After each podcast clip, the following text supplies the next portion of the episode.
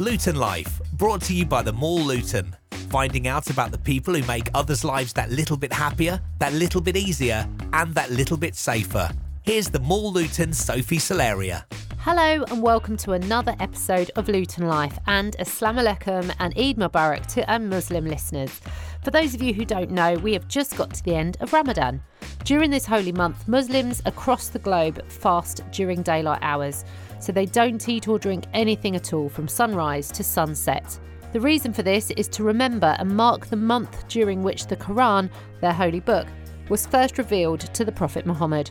It is the most sacred and holy month in the Islamic calendar and is marked by millions of people all over the world. In this episode of Luton Life, we shall be visiting the Discover Islam Centre in Luton to learn more about Ramadan, Islam, and also find out about some of the great work the team at Discover Islam do for the community of Luton. Let's head there now. My name is Sujal and I'm part of the management of Discover Islam. The Discover Islam Centre is in Luton Town Centre on the High Street, a short walk up from the Town Hall. To look at it from the front at first glance, it looks like any other shop. But when you look inside, the place opens into a little treasure. Part information centre, part museum, part charity, the centre has a lot to offer, as Sujal explains. Discover Islam, it's been over a decade the centre has been here for. We wanted to make this place uh, accessible for everybody and create understanding about our faith and get people to actually meet Muslims. The centre was born out of the community's wish for people who wanted to know more about the Islamic faith to come and learn from Muslims themselves. The team are there if you want to ask them a question about Islam face to face, ideally over a cup of tea, not during Ramadan, of course, because they're fasting, but in general, tea and coffee was on the agenda and in such a nice setting. The people that we had involved in the design of this place, we went out and done our market research. And so that element of making the place comfortable was incorporated in design from all the way from the rugs to the type of coffee to what our, our team wear in the center. So we done a market research to people from outside of our community, not from the Muslim community, and said, if you wanted to have someone to greet you, what would you like them to be wearing? What type of coffee would you like? We even invested in this coffee machine that I've never known how to use.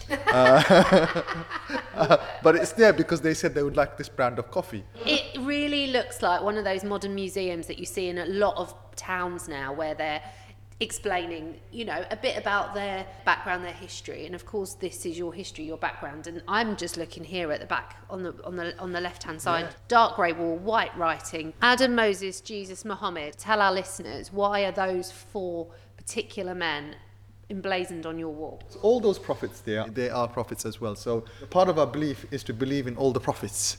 Exactly. Uh, I think so a lot of people don't sometimes don't realise that as well. Yeah. There's a lot of faith that's interconnected amongst other. Absolutely, faith. absolutely, and so that's where conversations start, and the, the, there is that conversation around things in common that we have, and, and and values in common that we have.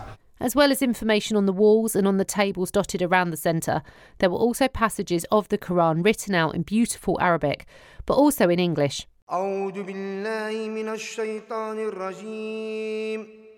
In the background now, you can hear some of the Quranic text being typically chanted by an imam.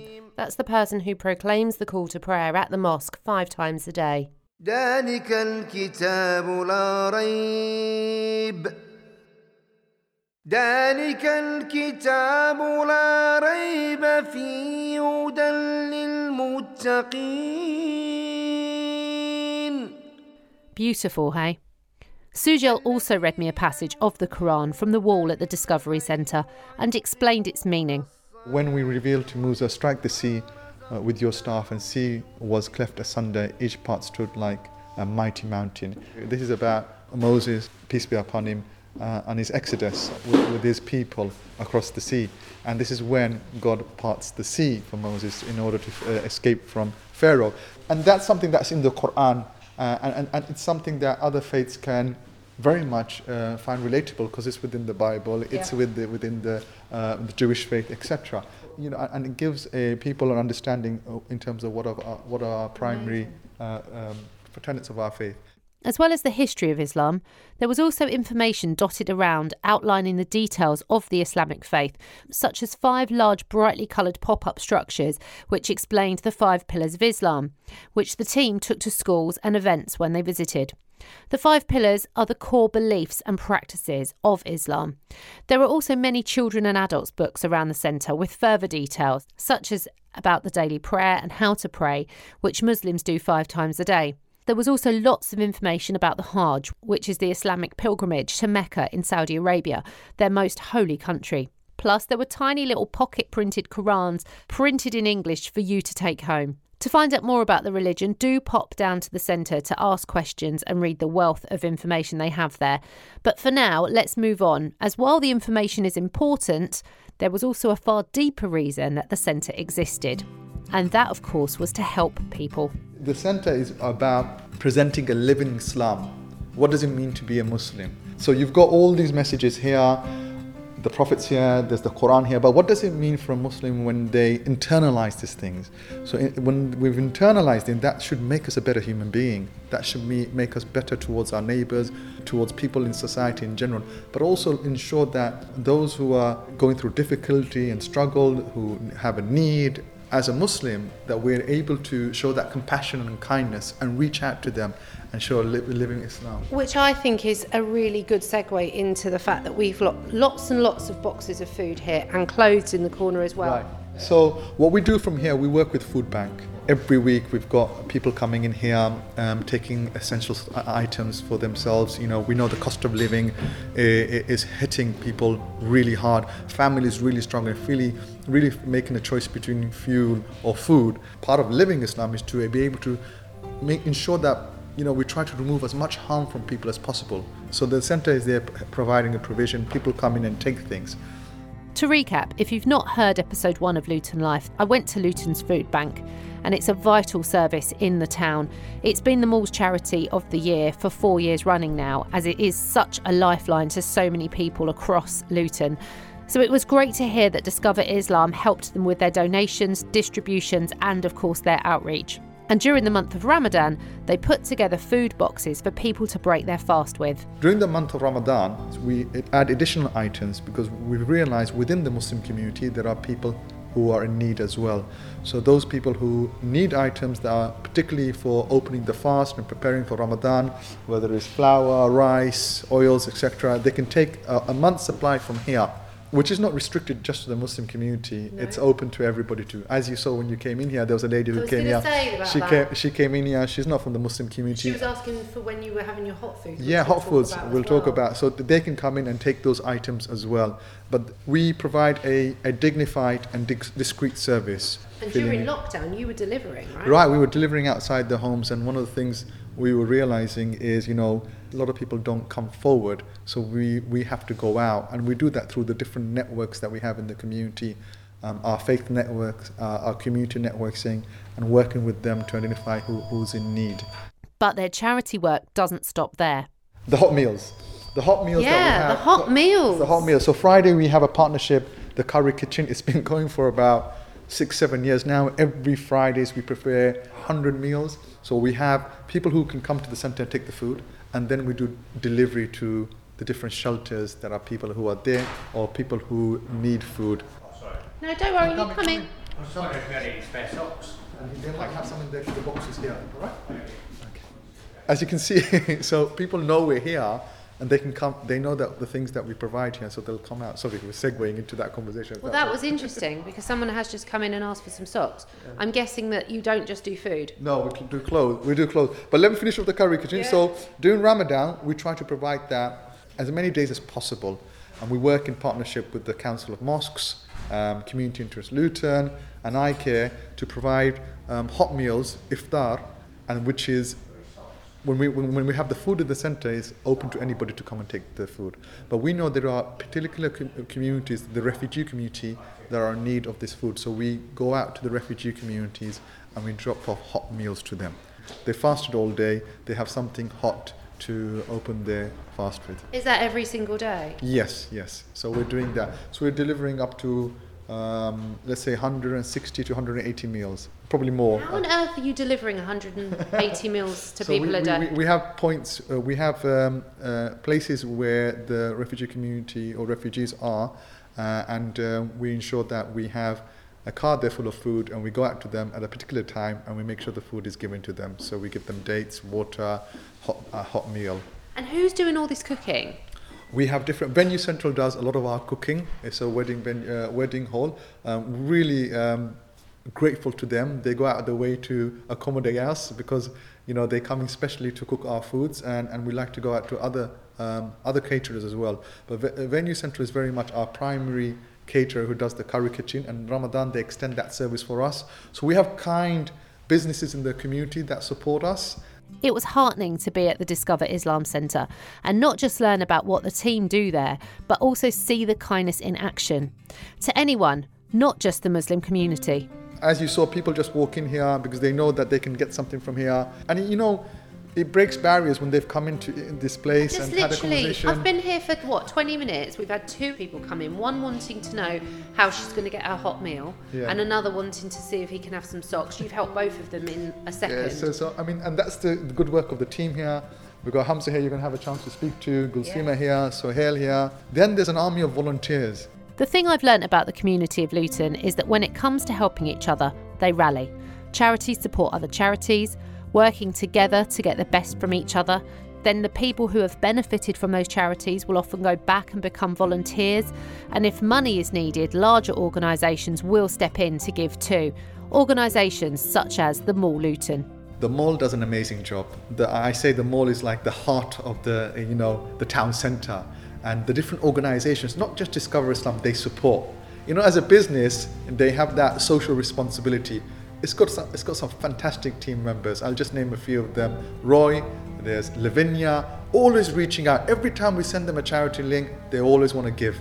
I mean, the last one they gave to was the uh, the Peace Garden, um, and they gave a significant amount. And that Peace Garden was a tree for every life, a planting a tree for every life in our town.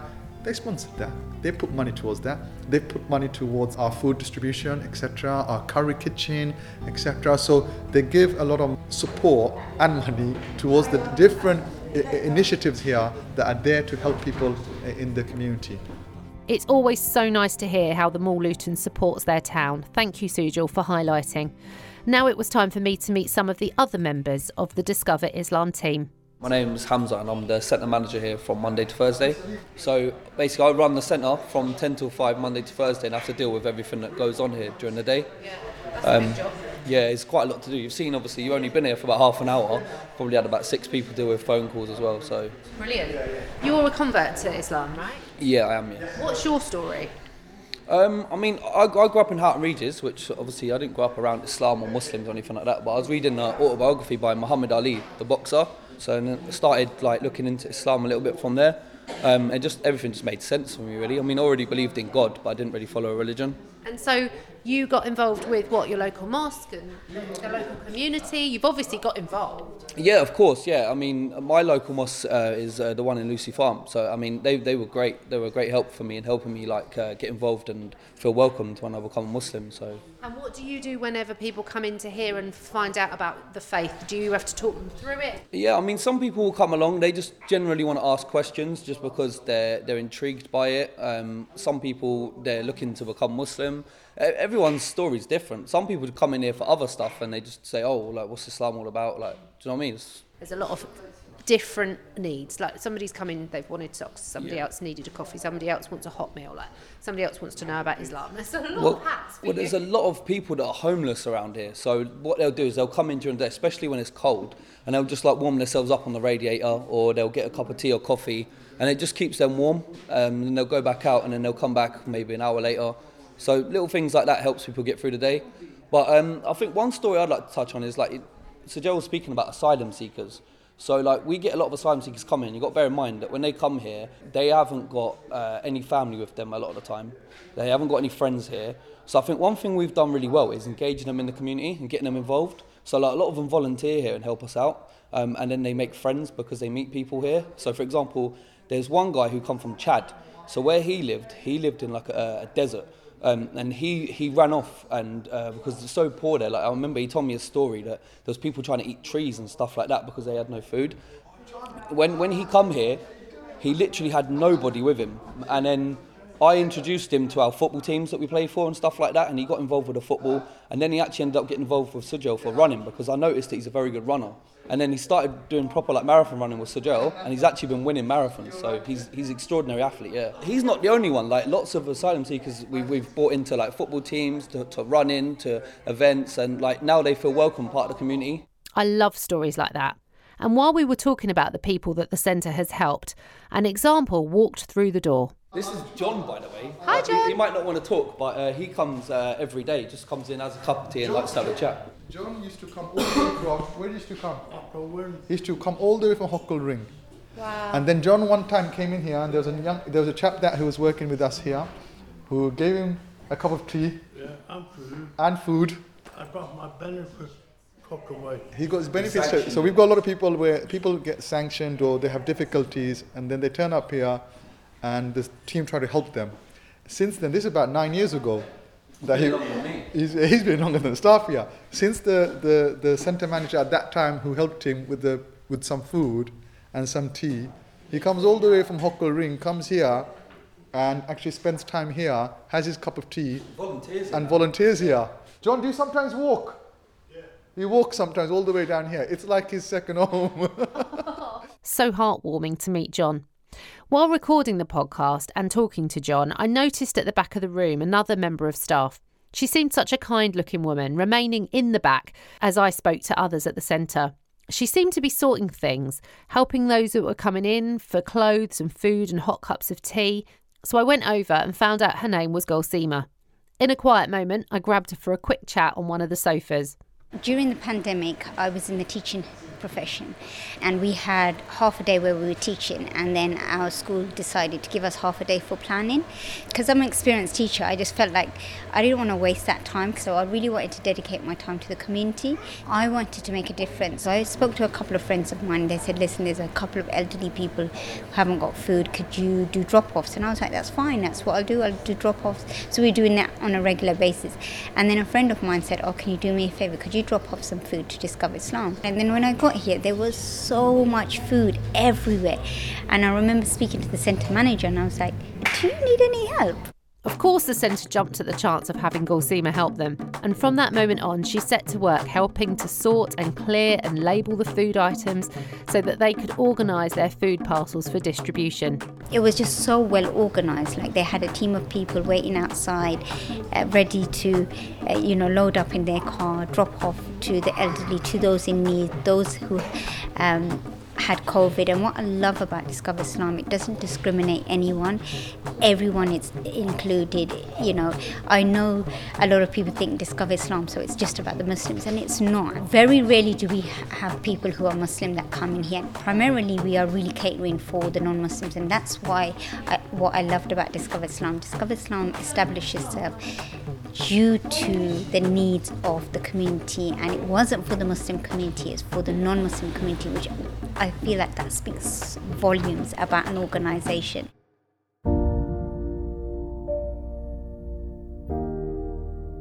We are just here just to serve, and that's what we've been constantly doing for the last 10 years. And I'm so proud to work with such an amazing group of people because they are absolutely amazing. They're so inspiring, they're so motivating, and they just keep us motivated every single day just to keep serving. And it's such a beautiful feeling to serve.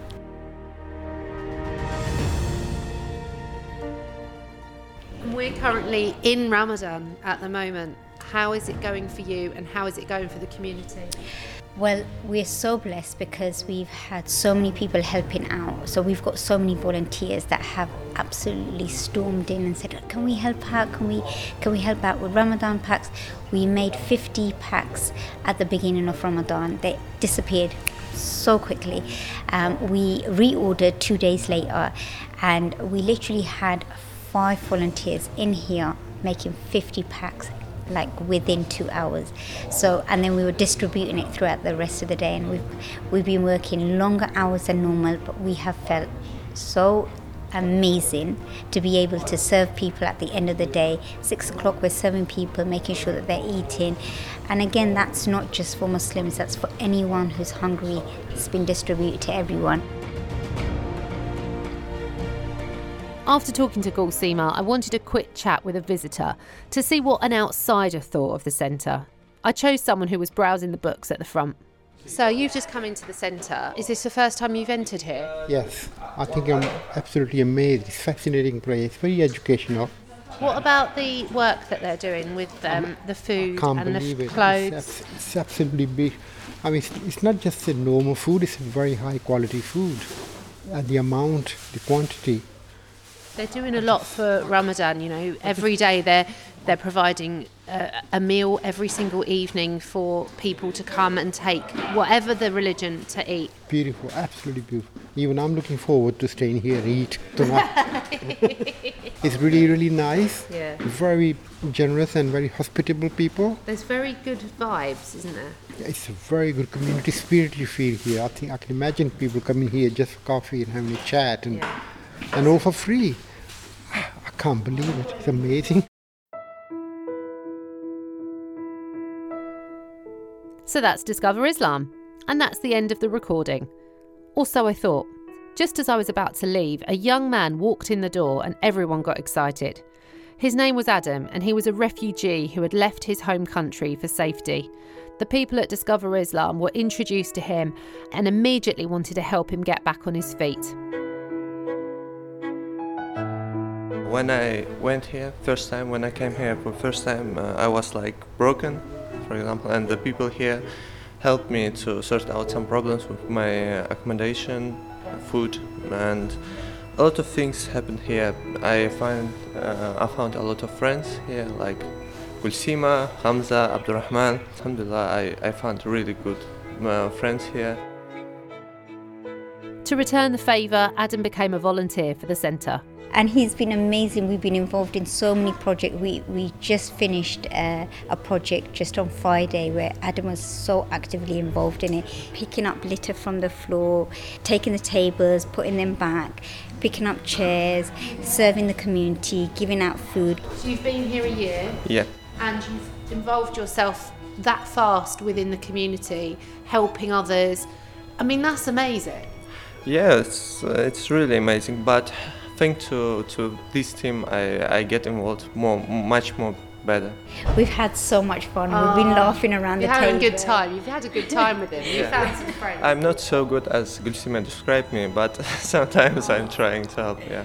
What a lovely group of people. I'm just so blessed. I think, I think the overall theme is that when people come here for help, they end up staying here and being volunteers here. Like, We've got such a variety. Like there's not like we come from all different parts of the world and but we come and we connect and we serve and we help people and it's such a lovely feeling. I mean, everybody loves to come into work and you know enjoy, their, day. Yeah, We absolutely. absolutely do. We absolutely you know it's the thing it. that makes us get out of bed it's so much fun and even even when we have time out we do spend a lot of time even outside work with one another You because out. we we like each other's company and we've extended our borders to everyone and everyone can join in and which is beautiful People come and they have conversations, talk about their lived experience, their, their struggles, and they sometimes just need somebody to listen to them. Yeah. And we have, you know, a, a great team here who just sit with them and just provide that listening ear. When you're here, you are enough. You are someone. You're someone special.